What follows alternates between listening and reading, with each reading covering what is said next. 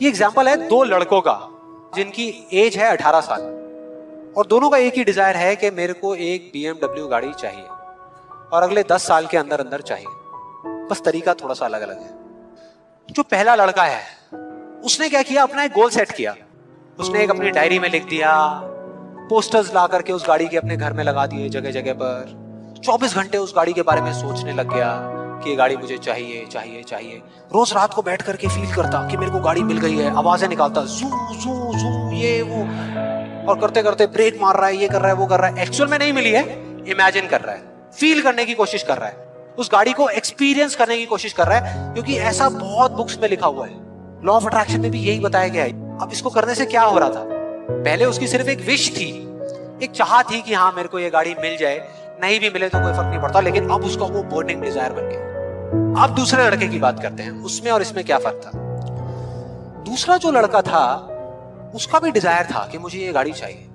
बस एक छोटा सा फ़र्क था। उसने एक सवाल पूछ लिया अपने आप से कि मुझे ये गाड़ी क्यों चाहिए? अब ये काम ना बड़ा बोरिंग लगता है सुनने में कि यार क्यों चाहिए? ये ये सोचने की क्या ज़रूरत है? सीधा गाड़ी लो ना। शॉर्टकट फटाफट। लेकिन नहीं, उसने ऐसा नहीं किया। उसने गलती नहीं करी। उसने पूछ लिया। और जब हम सवाल पूछते हैं तो क्या होता है? जवाब मिलता है। जवाब मिलता है, और उसको मिल गया। जवाब ये था कि मैं ये गाड़ी इसलिए चाहता हूँ क्योंकि मैं अपने फ्रेंड्स को, अपने रिलेटिव्स को, इस पूरी दुनिया को ये प्रूव करना चाहता हूँ कि मैं भी सक्सेसफुल हो सकता हूँ। क्योंकि मैं प्रूव करना चाहता हूँ, फिर उसने दोबारा सवाल किया कि क्यों? मैं क्यों अपने आसपास वालों को, इस पूरी दुनिया को ये प्रूव करना चाहता हूँ? क्यों करना चाहता हूँ? और फिर उसको एक जवाब मिला, क्योंकि मेरे आसपास में जितने भी लोग हैं, वो सब यही कर रहे हैं।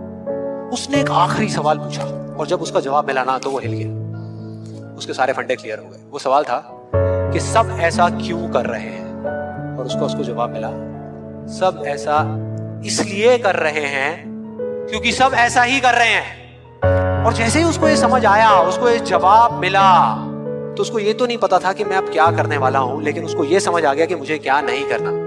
उसने डिसाइड कर लिया, उसी टाइम उसी मोमेंट में ये डिसाइड कर लिया कि मुझे नहीं बनना इस रैट रेस का हिस्सा। मुझे नहीं प्रूव करना किसी को कुछ भी।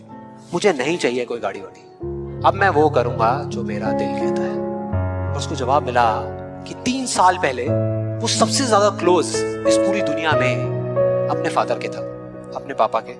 और दोनों का रिलेशन एक बाप बेटे का कम और एक दोस्त का ज़्यादा था। उसके पापा की एक छोटी सी हैंडीक्राफ्ट की दुकान थी दिल्ली में। और वो क्या करते थे? छोटे छोटे गाँव में जाते और जा करके वहाँ के कारीगरों से कुछ सामान लेकर के आते और अपनी दुकान में बेचते। एक बार वो एक गाँव में जा रहे थे तो उनका बेटा भी उनके साथ चला गया। ये लड़का उनके साथ चला गया क्योंकि उसकी छुट्टियाँ चल रही थी।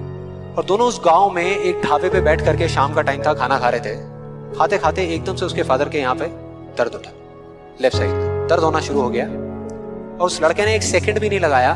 फटाफट से अपने फादर को लेकर के पास के हॉस्पिटल में चला गया। वहाँ जाकर के जो डॉक्टर्स थे उस गाँव के हॉस्पिटल के उन्होंने कहा कि आप इनको जल्दी से जल्दी किसी बड़े हॉस्पिटल में ले जाओ। लेकिन वो बड़ा हॉस्पिटल उस गाँव से तीन घंटे की दूरी पर था। और जब वो वहाँ पहुँचा और उसको, उसके फादर को इमरजेंसी वार्ड में लेकर के गए, तब तक सब ठीक था। लेकिन उसके दस मिनट बाद डॉक्टर्स आए और आकर के उन्होंने बोला आर सॉरी अगर आप पंद्रह मिनट पहले आ जाते तो हम कुछ कर सकते थे। पंद्रह मिनट पहले। अब जैसे ही इस लड़के के साथ ये हुआ था तो बिल्कुल सुन हो गया था। मुँह से एक वर्ड बाहर नहीं आ रहा था। उसको समझ ही नहीं आ रहा था कि मैं क्या बोलूँ, क्या सोचूं। उसने ऐसा कुछ सोचा ही नहीं था। एकदम से हो गया। एकदम से हो गया। और उसके काफ़ी देर बाद जाकर के उसके पाँच दस मिनट बाद जाकर के उसके अंदर से एक चीख निकली थी। एक अजीब सी बात निकली थी जो उसको उस टाइम पे नहीं समझ आई थी कि ये बड़े डॉक्टर्स बड़े शहरों के, बड़े हॉस्पिटल्स में ही क्यों होते हैं? छोटे छोटे गाँव में क्यों नहीं होते? उसको समझ आ गया कि मेरे साथ ऐसा क्यों हुआ था। जिससे कि मैं एक डॉक्टर बनूं और जा करके छोटे छोटे हॉस्पिटल्स में काम करूँ, ना कि एक गाड़ी खरीदूं। एक सवाल ने, एक वर्ड के सवाल ने क्यों ने उसकी पूरी पूरी लाइफ का डायरेक्शन ही चेंज कर दिया?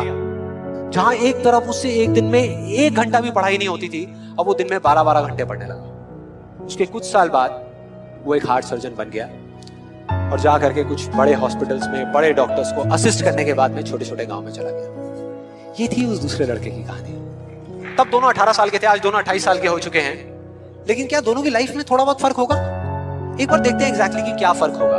जो पहला लड़का था, उसने इस लॉ को पूरे विश्वास के साथ प्रैक्टिस किया लॉ ऑफ़ अट्रैक्शन को। पूरे विश्वास के साथ कि ये काम करता है, करेगा करेगा, इतने लोग बोल रहे हैं, गलत थोड़ी होंगे। पूरी दुनिया बोल रही है कि ये काम करता है।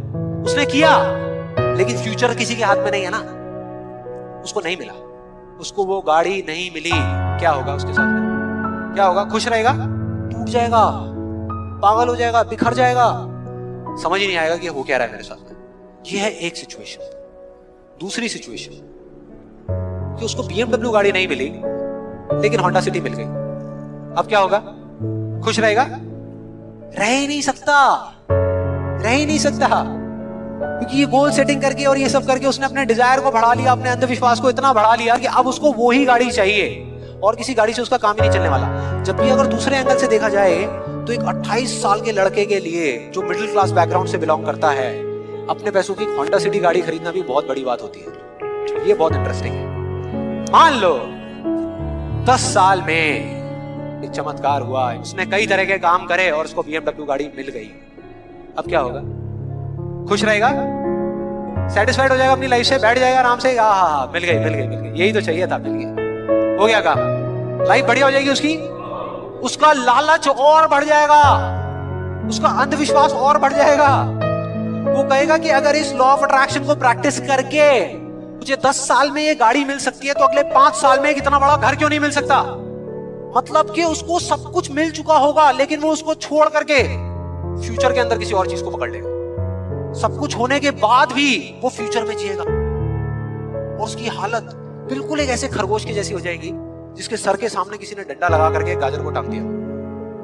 इमेजिन करो, कैसा होगा वो खरगोश। उसको खाने के लिए भाग भी सकता है, लेकिन कभी खा नहीं सकता। अब देखते हैं दूसरे लड़के के। ये बहुत इंटरेस्टिंग है कि इस दूसरे लड़के का क्या होगा। दस साल हो गए, वो छोटे छोटे गाँव में जा करके अपना काम कर रहा है। और पहली सिचुएशन उसको गाड़ी नहीं मिली। बीएमडब्ल्यू गाड़ी उसको चाहिए थी दस साल पहले, लेकिन आज नहीं मिली। तो क्या होगा? खुश रहेगा। उसकी खुशी किसी गाड़ी में नहीं है। किसी चीज़ में नहीं है, उसके काम में है। कल जो मिलने वाला है, उसमें नहीं है। आज जो वो कर रहा है, उसमें है। तो भी खुश रहेगा, बहुत खुश रहेगा। एब्सोल्युटली उसने मांगी नहीं थी, फिर उसको मिल गई, बहुत खुश रहेगा। उसको बीएमडब्ल्यू मिल गई तो क्या होगा? खुश रहेगा। लेकिन इस वजह से नहीं कि उसको ये गाड़ी मिल गई। इस वजह से क्योंकि वो जो काम कर रहा है, उसमें उसको खुशी मिल रही है।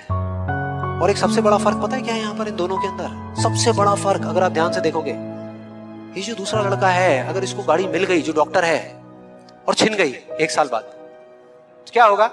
तब भी खुश रहेगा। लेकिन जो पहला है, उसका क्या होगा? अरे वो सिर्फ़ डर में जिएगा। वो सिर्फ़ डर में जिएगा। जो है, उसको खोने का डर, जो मैं चाहता हूँ, उसके ना मिलने का डर। चौबीस घंटे सिर्फ़ डर।